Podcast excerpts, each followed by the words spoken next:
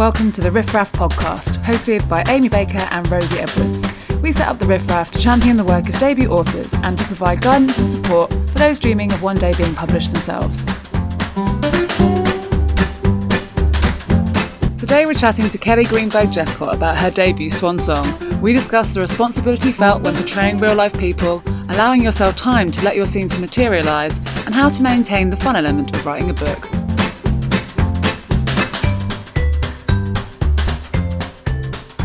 Boy is eight, maybe nine, we're told.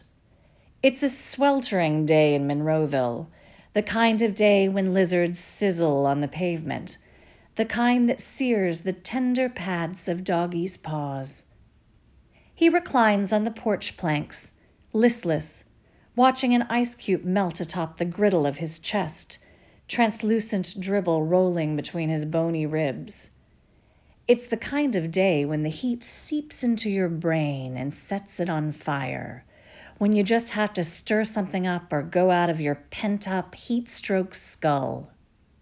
He wills himself from the shade, and his toy limbs follow, buttoning his shirt, trotting next door to Nell's house.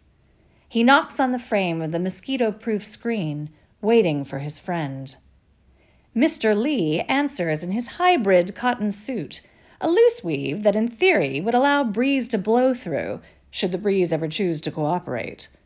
Well, hey there, Truman, he says in his molasses baritone, a lawyer's voice, trained to appeal to twelve good men and true, to the whole dang town, to be honest. He's the classiest act the boy has met, a beacon of what he thinks of as justice when it's preached by folks who wouldn't know it if it smacked them in the kisser teachers and preachers, each dumber than a bucket of hair. Hiya, Mr. Lee. Might Nell be available to play? He bows with formality, a midget suitor, pushing the fringe from his sweat soaked forehead. Nell, honey, Truman, Mr. Lee calls, setting his scuffed briefcase by the door. He reaches for a hair comb and straw hat turning to the kitchen mirror as the boy moves to the porch swing, the latter wondering what it might feel like to wait there for a sweetheart. He swings back and forth, his feet dangling, enjoying the creak of the metal chains, calling to mind the uneven croaks of bullfrogs at the swimming hole. Through an open window, he can hear a voice inside the house, buzzing like a gadfly, presumably on the telephone hardly pausing to land on one topic before irritatingly buzzing around to the next. And I just told her to pack her things and get. But would she listen? With a man like that poking every stuffing from here to Mobile, and all before the wedding cake was in the icebox? Well, who could blame Eddie for running off with Scrub Mangrum? But all the way to Nolan's? She did, though. Esther Reben saw them check in. I swear it on a stack of Bibles at the Pontchartrain Hotel on St. Charles. I tell you, Esther saw them at the Bayou Bar clear as crystal. Well, Eddie best watch out, or she'll end up like this one next door, knocked up without two pennies to rub together before she's old enough to order a cocktail, dumping her brat with that bunch of spinsters. Mark my words, that boy will turn out just like his con man daddy, if you can call him a man. I'll call that a boy. Nellie! The boy screeches in his highest, most affected wail. He wants the voice on the phone to know he's heard her. He's listening. Always listening. Listening and lurking, he's heard her say about him, that busybody, old Mrs. Busybody Lee. How could someone as decent as Mr. Lee have chosen such a witch? How could that biddy have spawned his precious Nell? Speak of the devil. The coltish form that bolts onto the porch is as far a cry from sweetheart as the boy is from beau. The masculine to his feminine, with her bowl cut bob, rolled blue jeans, and Keds that she can run in. She's his one true friend, and he hers. She joins him on the swing, each appreciating the harmony of creaking back and forth together, swinging higher and higher. Then, from an upstairs window, the fly buzz amps to a buzz saw wail. Nell! Don't you dare leave this house without little Nancy! Mr. Lee flashes a wary grin on his way out. Y'all best be off before you get caught. He stops the swing and gives the Colt girl a quick nuzzle before hurrying to trade the wrath of the missus for the sanctity of his office. Nell and the boy exchange a glance and leap from the swing in unison, running from the porch with the speed of a hurricane. Not a minute too soon, as the figure, absurdly plump for an insect, is in the doorway, her buzzing having escalated to the baying of a hound dog. Nell Harper Lee, you come back here this minute. You got a ballet lesson at 2:30. But they're off, making their getaway into the fields, onto dirt roads outside town, into tree houses and under porches, listening to unsuspecting voices they will both later repeat to one another, still later rehash in their prose. Sometimes the boy has Nell take dictation, weaving tidbits into stories as he orates. Sometimes he types on an old Remington with keys that stick that he found in his cousin's attic. As he furiously types that very night, the open window scant comfort in the sticky stillness, he relishes his revenge on old Mrs. Busybody. She'll get hers. He'll teach her to talk that way about Hello, Kelleigh. Thank you so much for coming on the Riff Raff podcast. Thank you. I'm so excited to be here. Oh my goodness, I feel like I've been waiting for this day for months. Me too. Um, so please, can you start with telling us something about your something, everything about your incredible debut swan song? oh, goodness. Well, it is the product of 10 years of research and four and a half years of writing. um, I'm going to try to get faster with book two. um, but Donna Tartt takes 10 years to write a book, so I'm in good company. Correct. Um, and Truman took many decades to not write this his version of this book. So, again, it was uh, appropriate for for this particular one. Um, I feel like there is a version of this book that I could have written in about a year and a half, but I really wanted to write the version that would do the book Truman never completed justice. So, it is the story of Truman Capote's relationship with these very wealthy and powerful women who he called his swans. And they were Babe Paley, who was married to Bill Paley, the one of the first network executives uh, in the early days of television. Um, Slim Keith, who had been married to Howard Hawks, the film director. Leland Hayward, the Broadway producer, who produced South Pacific, The King and I, The Sound of Music. Uh, CZ Guest, who was married to a champion polo player and a relative of Winston Churchill. Uh, Lee Radziwill, who was Jackie Kennedy's is Jackie Kennedy's younger sister. Marella Agnelli, who was married to the head of Fiat, uh, the chairman of Fiat Cars. Gianni, who was a notorious rake. Um, and I'm forgetting someone. Gloria Guinness. Oh, the elusive Gloria, that's why. Uh, who came from Veracruz, Mexico, and was very, very uh, tight lipped about her mysterious past. And um, she began life as a taxi dancer and moved through husbands up through being a countess and and a princess and a Nazi spy and finally married Loel Guinness of the Guinness Brewery family.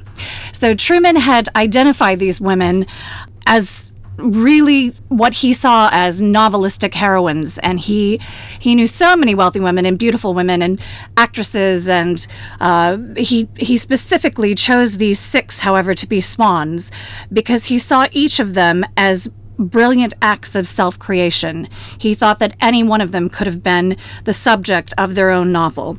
So he, in 1975, published extracts from what was to be his magnum opus, Answered Prayers, that he had talked about for decades. Uh, and in doing so, he betrayed the confidences of all of these women who he had known and loved for the better part of three decades. Um, and it was tantamount to detonating a literary grenade. Um, he had decided in 1955 that he wanted to write his Proustian opus, and he befriended Babe, Slim, Marella, CZ, Gloria, and Lee with the intention of using them as subjects.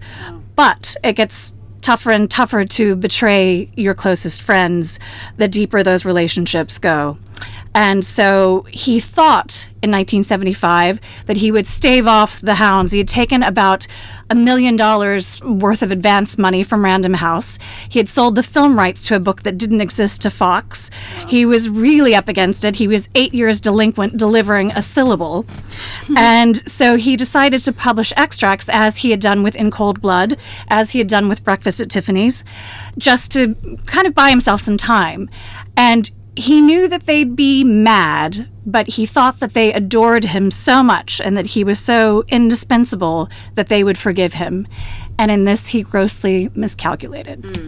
Well, can I also just take a second to appreciate their names? Yeah. We just we do not have names like that anymore, and we are all the poorer for it. They're pretty Sleazy, great. Slim. Mm. It's so evocative of the era as well in which it all takes place. Like those names just bring to mind. They bring them to life the- before the- you've even met them. The whole book is about bringing to bringing like the, that era to life, isn't it? You know, like it's um it's it's so you know there's Jackie Kennedy in there, and there's like Ernest Hemingway, and like, There's some just- great cameos. Yeah, and it's, and it's it's you know like it's it's so it's so cool to read about that era, and you've you've created that fantastically. Thank you. fantastically, yeah. Well, these women really were the iconic women of their age. And, you know, there's a reason that the cameos are the greats of the mm. 20th century because they they ran in those circles and it is amazing that Slim was very close friends with Ernest Hemingway and you can 6 degrees of separation that back to Truman and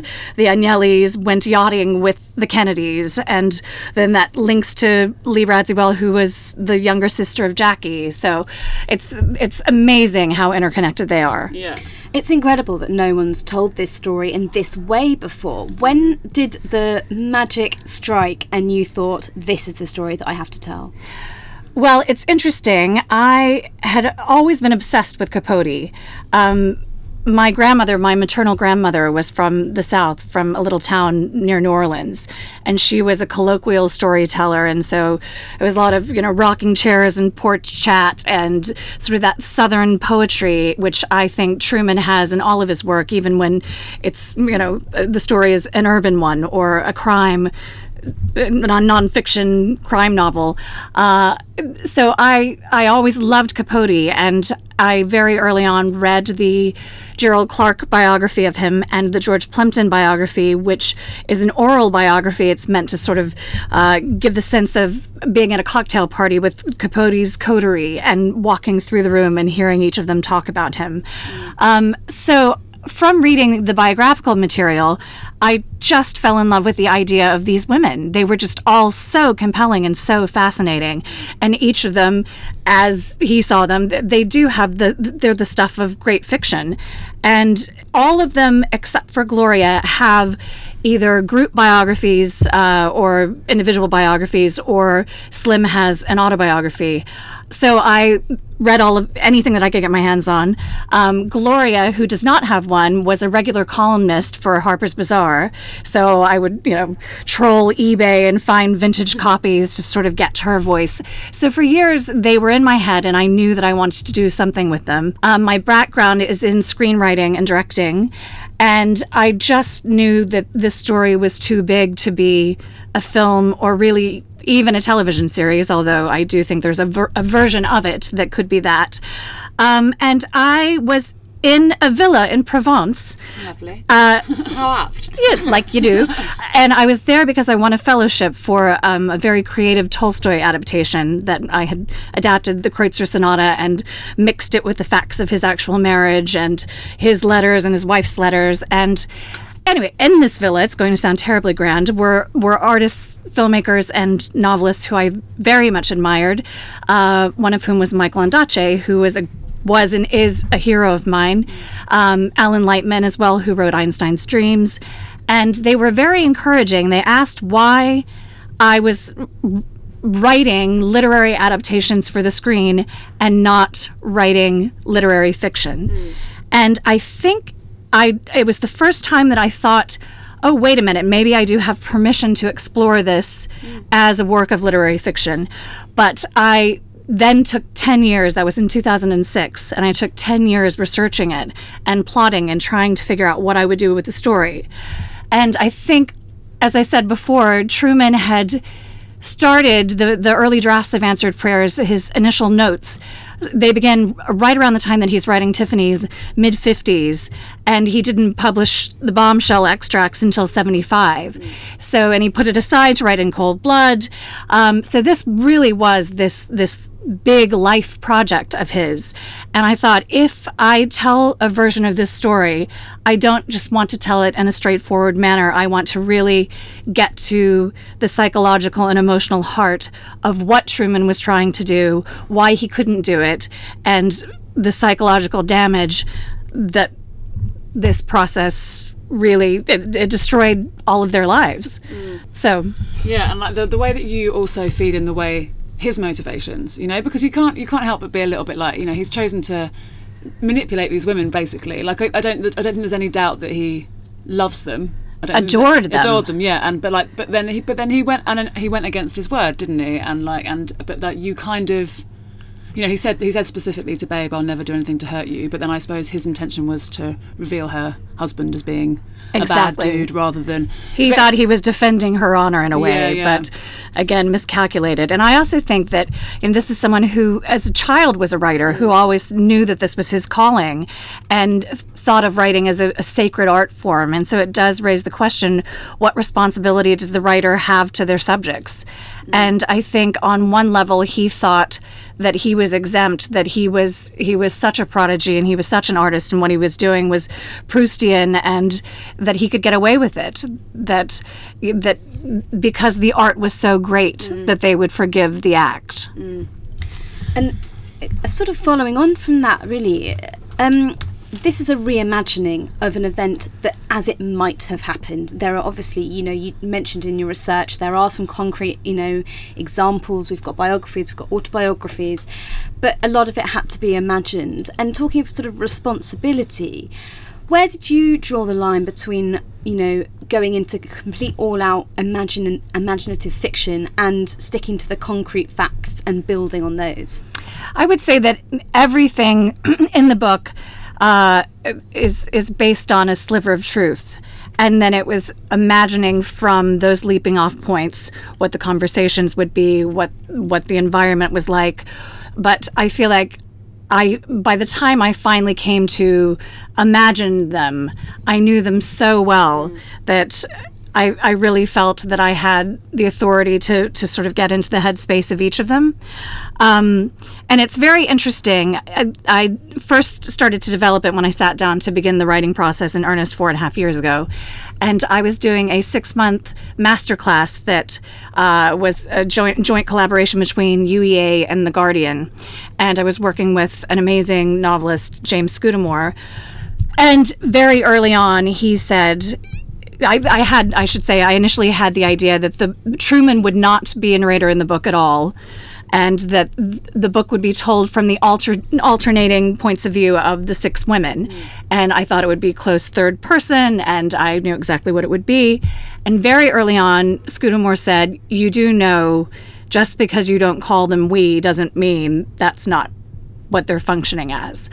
And so it, he really identified in using prose as gossip, as as this this collective choral gossipy voice, that it really in a way was functioning much like Jeffrey Eugenides' The Virgin Suicides. You know, it's it's used very differently here, but this idea of a a collective voice, and it really did emerge and mm. completely ruin my plans. and I, I resisted it for about two weeks, and then I thought, okay, let's just see what happens. And they took over, and they and they became the we of the book. Um, then, very interesting. I had decided that they they would we would only know Capote through them. That it was a very good idea in theory. That as he had manipulated them and used them as subjects of his art, we would we would only see him through their eyes and through their art and their narrative. And he very early on elbowed his way into the book and demanded to, to be there.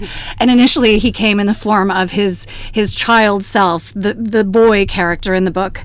And throughout, that's how he's presented, whether he is the 10 year old boy, the 8 year old boy, or the 59 year old boy. And then the third thing that happened that was interesting with the manner of telling is late in the process, the collective that was so strong throughout demanded that they they each splinter into solos. Um, which I didn't expect, and I thought, my God, really another thing I have to deal with that I didn't plan, and so that that was something that happened as late. I mean, long after the book sold, and you know, it was. Uh, I think my deadline for my final, you know, what what I thought would be the final draft, but wasn't, was in late May, and this this was probably mid-April. And so at that point, I had to go to my editor and say, okay, they really want to be solos, and I have to figure out how I'm going to do this. And so then I, I started to explore almost, you know, each of the solo chapters became slivers of the novellas that I imagined Truman would have at some point wrote of, about about each of them had had he gotten around to doing it. Mm. And so then with the solo chapters, musical themes came into it, and each of the songs of the Swans relate somehow to their background and their their personal narratives musically. Wow. listeners to this listeners to this podcast regular listeners may have heard me talk about the west wing before because i am a huge west wing fan amy's looking at me like what are you doing stop talking It's not comedy. Uh, it's not comedy but that's exactly it's so interesting because and aaron sorkin's one of my favorite writers Oh, he's amazing. and that's exactly how the West Wing started. That originally, the for people who don't know what the West Wing is, is about the president of the United States and his his cabinet, essentially his his White House staff. And um, Martin Sheen, who plays the president, was never supposed to be in it. It was always supposed to be told by the staff closest Oh, I didn't him. know that. And then in the first episode, he had such a presence that he, exactly as you said, elbowed his way into the script, and it became a very different beast. Do you think that writers should always be able to keep an open mind or at least plan and because you I really should finish the sentence before I start asking a question. It's a real annoying It's a habit of tough mine. book to talk about. I feel like I have a bunch of hanging sentences already. It's it's tough. because you had obviously a plan already, but then you said, you know, you're saying that it evolved as you were writing it. Do, how much do you think authors need to plan, and how much do you think they need to be open-minded to uh, an entire new character coming in, or a new plot point, or or a new way of narrating it. Well, in, in my view, the book tells you what it wants to be, and I know that sounds a bit, you know, hippy dippy, though. but I'm it- down. it does. It, it demands. It's. It, it will come in and say, "This is now where I'm going," and it's interesting. I've, I've never been a writer who can outline, who can come and I, I'll I'll have a mental game plan, and as as I just mentioned, it completely got scuppered in this this case, but. Um, I've never been someone who sits down and you know makes an outline or makes a spreadsheet. I was listening to Stu Turton talk about Seven Deaths the other day, and he said you know he had, he had for that book you would have to, but he knew where every he had, he had a spreadsheet where he like knew where every second, pretty much, character was in a two minute you know within two minutes throughout the whole book. Um, I did that first year. I made an initial outline of what I thought Swan Song would be, and I just basically tore it to shreds because I got the very good advice uh, that everything that was great about the book could not have been discovered in, in an outline. That it needed to just grow and be, and especially because it is a voice, a, a book of, of voices, of, of this choral voice and these individual voices that I couldn't have heard them singing or, or speaking if I had held myself to, you know, a, a rigid spreadsheet or outline. It just wouldn't have happened. It would have been a very different book. It would have, I think it would have been a linear book, which it certainly is not. And I wouldn't have discovered as much as as I did and, and what I really feel is, is the heart of the book. I'm interested in knowing. So you said that you it was the product of ten years research, Yep. and, and then four years writing, or was the research still going on when the writing started? And also, like, did how did you like how where where do you draw the line on research like that? You know, like you could have kept on reading about that forever. Probably it's such an interesting topic. They're such interesting characters. Where where do people where should people draw the line? My last draft that I turned in that went to be typeset was was turned in on November the fifteenth of this 2017. I think I was researching until November the fourteenth at midnight. I mean, so it it it was ongoing. It was just it was always there. It was always. In fact, it was very funny for uh, part of this. Oh, uh, my husband is an actor, and we were on tour. He was doing Mike Bartlett's King Charles III, and so we were all over uh, England and then Australia. And so I, I had a giant, almost body bag sized suitcase full of research books. And they just, you know, I, I would drag them from city to city and just set up shop at each week in a different place. So it was was appropriately for a j- book about the jet set, not nearly as glamorous as as their jet setting, but it was written nomadically for part of it. Um, but so the ten years of research, that's before I started writing. So um, I I would say the the research and the the initial idea was 2006, and I started really writing in 2014. And when it comes to Capote, who's obviously, you know, such an important part of your book, there's so much out there. There's film versions, there's biographies, there's endless comment on Capote. He's such an interesting and rich, you know, character to write about. But he's a re- he was a real person. How much responsibility did you feel to him, to his estate, to kind of portray him in any particular way, and to keep him fresh so that you know Capote fans aren't getting another version that they've seen before? Um, he sort of became my alter ego and my imaginary friend. So I didn't, I, I, I didn't feel that way about him personally. I feel like I knew him so well. I was doing that anyway. What I did feel a great responsibility to was his prose. I wanted Swan Song to reflect his prose. To, I mean, there there's so many nods to his work stylistically throughout. Um, so that was the, great responsibility, and also, you know, we we don't have answered prayers. He after the fallout, you know, he would he would take around a giant manuscript and orate from it. He would read people extracts, and no one actually saw. I mean, it could have been, you know, the first two pages could have been typed, and the rest could have just been blank sheets. But he did go around, and he would tell the same episodes. He would say, "I'm going to, I'm going to read you the chapter." Called bloody blah and he would each time to each person tell the exact same version. So it wasn't i mean he he he did write these chapters. What happened to them we don't know.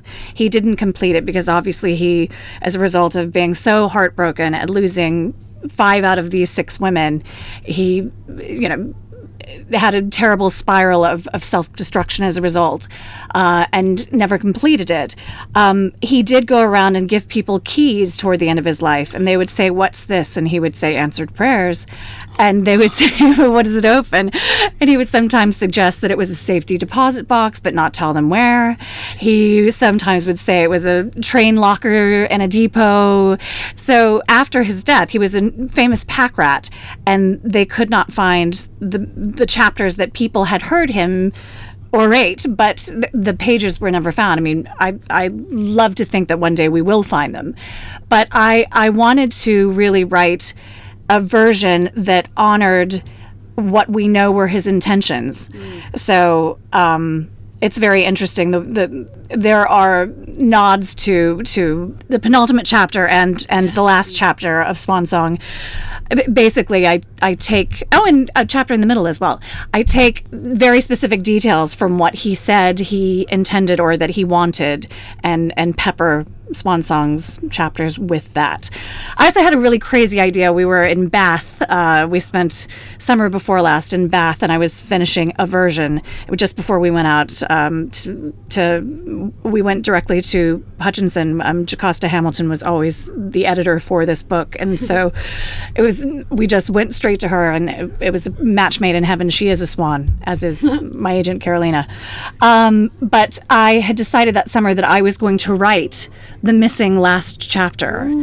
And I just sat around and tortured myself for two months. And finally, my husband said, he couldn't write it. Why do you think you're going to be able to? And and trying to talk my way through why I couldn't do it, I realized that what I could do is write him verbally telling it. Because again, we're back to these voices and, and you know the choral aspect of it all. And so, uh, you know, there's there is a very specific episode that Capote was obsessed with uh, that he had planned to put in one of the chapters of Answered Prayers. And it's based on a real event where an editor for Vogue uh, was had worked at the magazine for over 50 years and one day went in and they came and took all of the office furniture out from under her and fired her and so she was you know in her 80s and this was what she had always done and she went home and she didn't leave her apartment for several weeks and then she jumped from her apartment ledge. And so i take that knowing that that's something capote wanted to work in and Mm.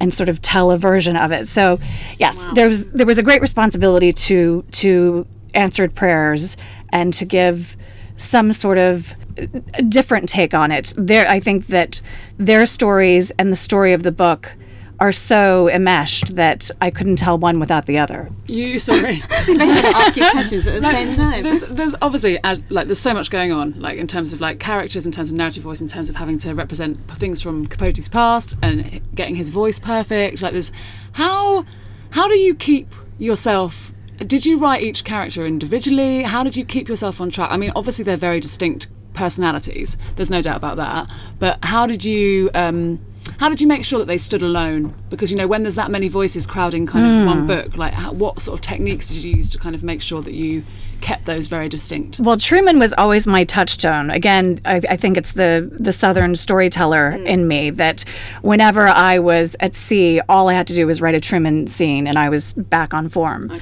So he was my go-to. In fact, my my husband jokes, "What am I going to do with book two when I don't have Truman to go to to cure my writer's block? Probably just be writing scenes no one will ever see that have nothing to do with the next book. and then giving everyone keys as to where they're going to find it. exactly hiding it um, but with with the solo chapters i think because they became so linked to those those music musical references those that it, they were just always very separate and very clear. And when i was writing each of those chapters i would I would write, you know, I would spend a month and a half and it would just be Marella every day and I would be blaring Don Giovanni from the speakers and driving everyone mad. and, um, you know, then I, it was very easy to then switch into, you know, Slim is, uh, her chapter involves her friendship with Lauren Bacall and the devastating breakup of, of her marriage and yeah, Lauren Bacall was discovered by her. Uh, Bacall's entire screen persona is Slim. It's her dialogue. It's her clothing. I love those bits when you get that sc- the scripts in there and stuff with like her sort of turns of phrase that are really famous quotes. Yes. And like, oh my god, I Yes. love those bits. Yes, and CZ, who you know was a rebellious debutante who really did have a life that lent itself to sort of the acts of a, a vaudeville show, and she had actually been in the Ziegfeld Follies, and she had had time in Hollywood as a starlet, and she had then gone to Mexico and been Diego Rivera's nude model. I, it's just nuts. If you you know honestly, if if you made it up out of thin air, you would believe it. probably get the note. yeah. S- It's not realistic. Um, but of course, because of that, very it was a very natural thing to make her chapter a Follies, and that that you know, we sort of get to to have a snippet of each of those acts of her life. So, and with Gloria's, that's the one that I thought that someone was going to tell me that I was crazy. Um, hers is a corrido, which is a traditional Mexican folk ballad. It's a biographical epic folk biography, if you will. And so that's the one that I honestly thought I would take it into my editor and they would just, Jocasta and everyone at Hutchinson would think I was insane. And I didn't know they that's what you loved it. do- I didn't know that's what you were doing. So- but like now I'm kind of thinking back to all the different chapters and how, like, I feel like I need to read them again to, with that kind of like knowing that.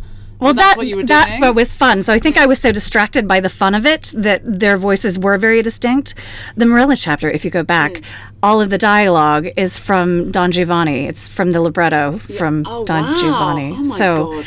I think I, w- I really think I was just, I'm so and thus the ten years. Yeah, I'm going to read it all over again. Well, I'm going to have to go and listen to an entire opera. So, Jesus. One thing, sorry, Rosie, I'll let you speak in a second. One thing that like is incredibly, incredibly clear is how much fun you found this. Oh, yeah. Like, I mean, that is like complete, and, and and obviously, what a fun book to write. But like, how do you- Often torture, often- but I was but going to say like. There's got to be there has got to be times when you thought, "What the fuck am I doing? This is a this is a lot to take on." And I can tell you my, my moment of, of madness, the almost didn't happen chapter, and it's probably my favorite thing in the book, is the penultimate penultimate chapter. Like I can't even say it. It's so the trauma is coming back.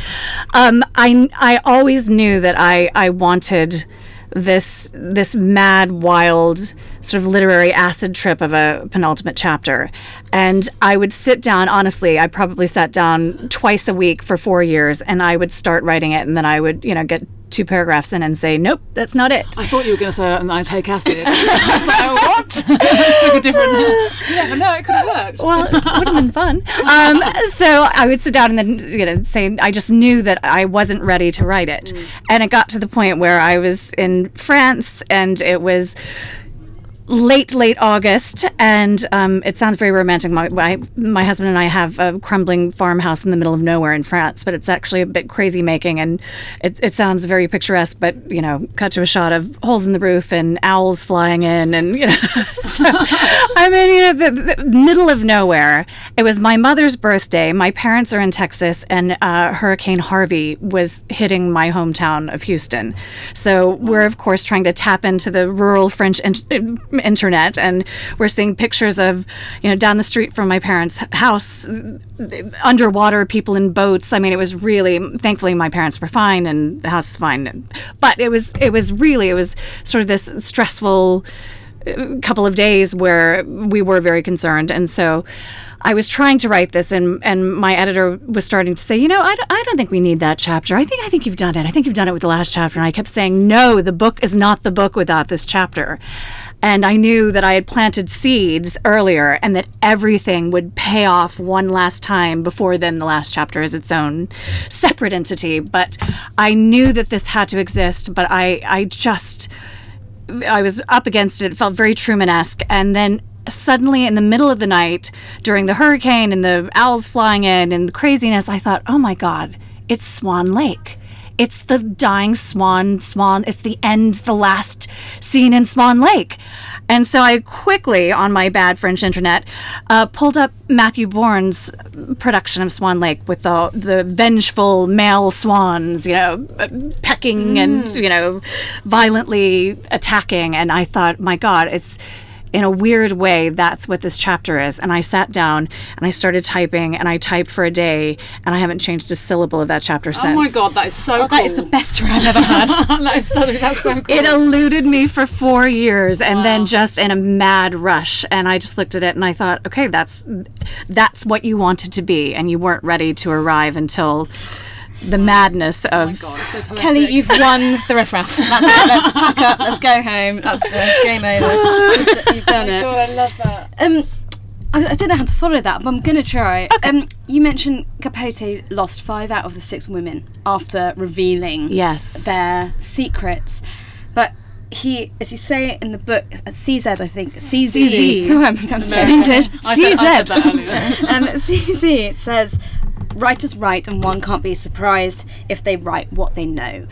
A lot of writers do want to tap into their own personal experience and, and write about what's happened to them, but of course, that does pull in people in your life and you then have to put them into your text. I know that I've shied away from doing it in the past hmm. because I think it's not my, you know, I, it's not my story to tell. They wouldn't want me to write that, blah, blah, blah.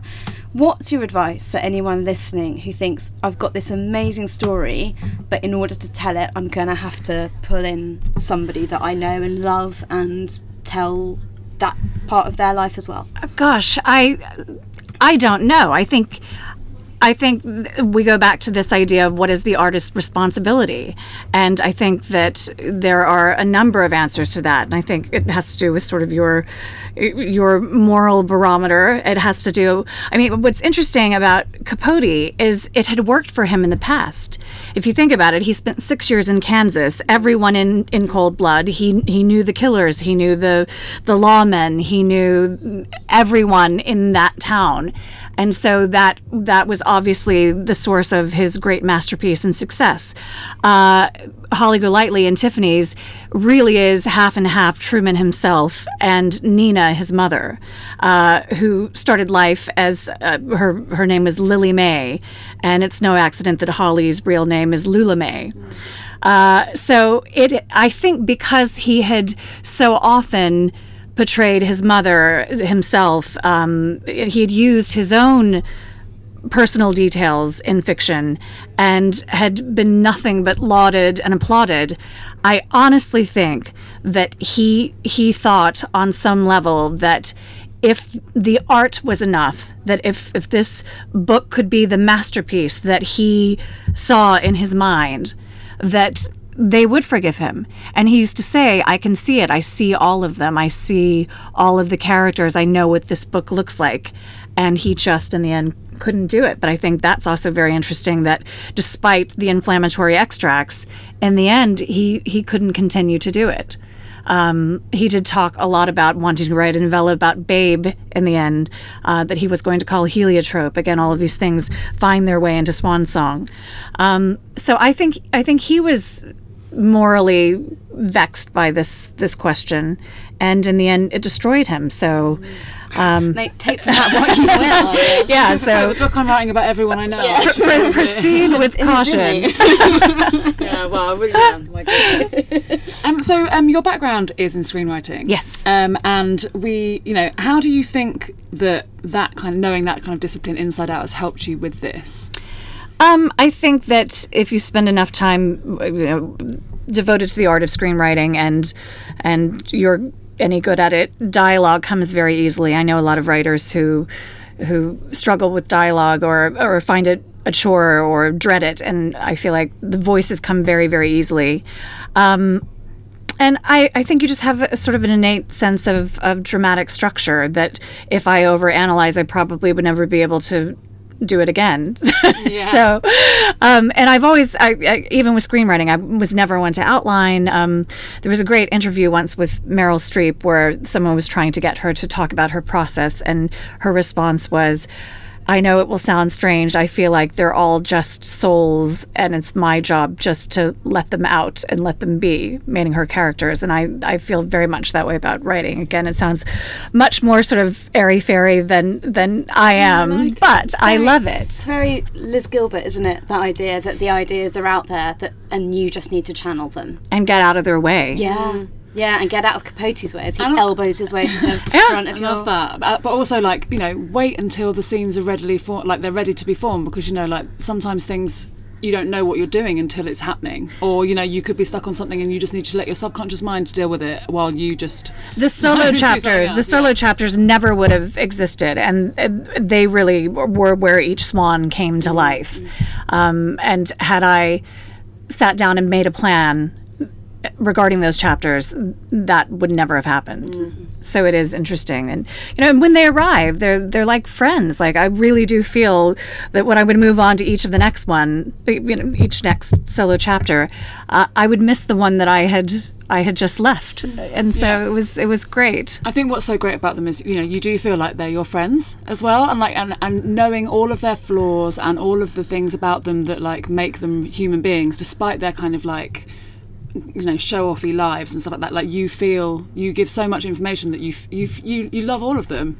Even and, Truman is like there's times when I'm furious with him, but like at the same time he's fabulous and he's talented and like and he's passionate and like you know it's it's and you- he's you see- lovely and charming. I mean, everyone that knew him. I mean, all not only the women but the husbands just adored him. He just, you know, anyone that ever talked about him said he was just the most charming and lovely and considerate and wonderful and witty person to be in a room with. And you know what's what's also great about the women is they've sort of been lopped together in history as Capote swans. They were all friends, some of them closer than others, but they ran in the same circles. Um, it's it's so fun to sort of see the pairings that Babe and Slim had a very close relationship. Uh, Babe and Gloria had an intense rivalry, but also a friendship um, that was very close. They would vacation together, you know, but they've they've all been sort of lopped together in history, and uh, and by their association with Truman. And what I loved about the solo chapters is it allows each of them to reclaim their own voices and their own stories. And because each of them was so unique and brilliant and ahead of their time i mean they you know in addition to being fabulous and iconic and tastemakers and the wives of these very powerful men each of them i mean they were they were extraordinary. They all were you know either editors for vogue or Marella was a photographer for vogue that worked with blumenfeld and uh, cz was sort of the precursor to Martha Stewart. She was the first person to sort of later in life she she started a line of gardening equipment that was branded with her name. Um, you know, Slim basically saved countless Broadway productions and gave us Lauren Bacall. I mean, each of them just it's their their they were so ahead of their time and I think we've forgotten that. So to to let them function as the collective that they were known to be, but then explore them as as soloists, really, for lack of a better word. It's it's that was a great privilege and, and joy and and it was yeah. That's one of the things I'm I'm the most Well, proud you've of. smashed it, mate. Yeah. Aw. And, and we have to ask, what's next? Are you writing book two? Um, is my agent listening to this? I, No, no, definitely not. uh, I was I. In theory, I was supposed to um, be well into book two by now, but um, I've I don't know. I think what's so interesting, I actually had written on my calendar. On we came back from the states uh, to London on January, I think it was like the fifteenth, and I wrote on my calendar the sixteenth start book 2 A- and with the best of intentions. I mean, I know what it is. I know what books two and three will be. Um, Very different, very similar. uh, same time frame, but very, very different. So yeah, uh, so yeah, I, I sort of just as as a person, I I am just in love with that sort of mid-century period. I kind of come alive in you know 1930, and for me, everything kind of ends in 1975. So I've no interest in the era into which I was born. Um, but uh, so I yeah, I had don't think I ever really considered how emotionally invested in this narrative, I would still be this many months after it's done and dusted. I mean, I, I haven't written a syllable since the 15th of November, but, you know, no one tells you that going through the even the typesetting process is arduous you know i mean we I really love the font, by the way. Oh, Yeah, thank really you. thank you. Well, there were so many challenges. So we had, you know, I mean, there's bits of play text, there's bits of screenwriting, there are different fonts for different things. There's a typewriter with keys that stick, so you have to always make sure the R's and S's were in bold. So there are so there were so many sort of typesetting challenges that that took us until March, and then even promoting the book and and just sort of letting your friends go. I think I haven't been ready until very recently to to dive into that next world of voices. And again, until they start talking to me, I feel like I'm imposing something on a story and it, it- yeah, I think the story has to come to you and it's just now starting to so it will it will be fun but it will be tough because i'm still you know i, I don't know if one ever moves on from 10 years of of um, an endeavor that's that's been so really profoundly meaningful Well, we can't wait to see what's next. But for the time being, thank you so much, Kelleigh. thank you Um, Rosie and I just wanted to thank you all so much for listening. We're so incredibly grateful.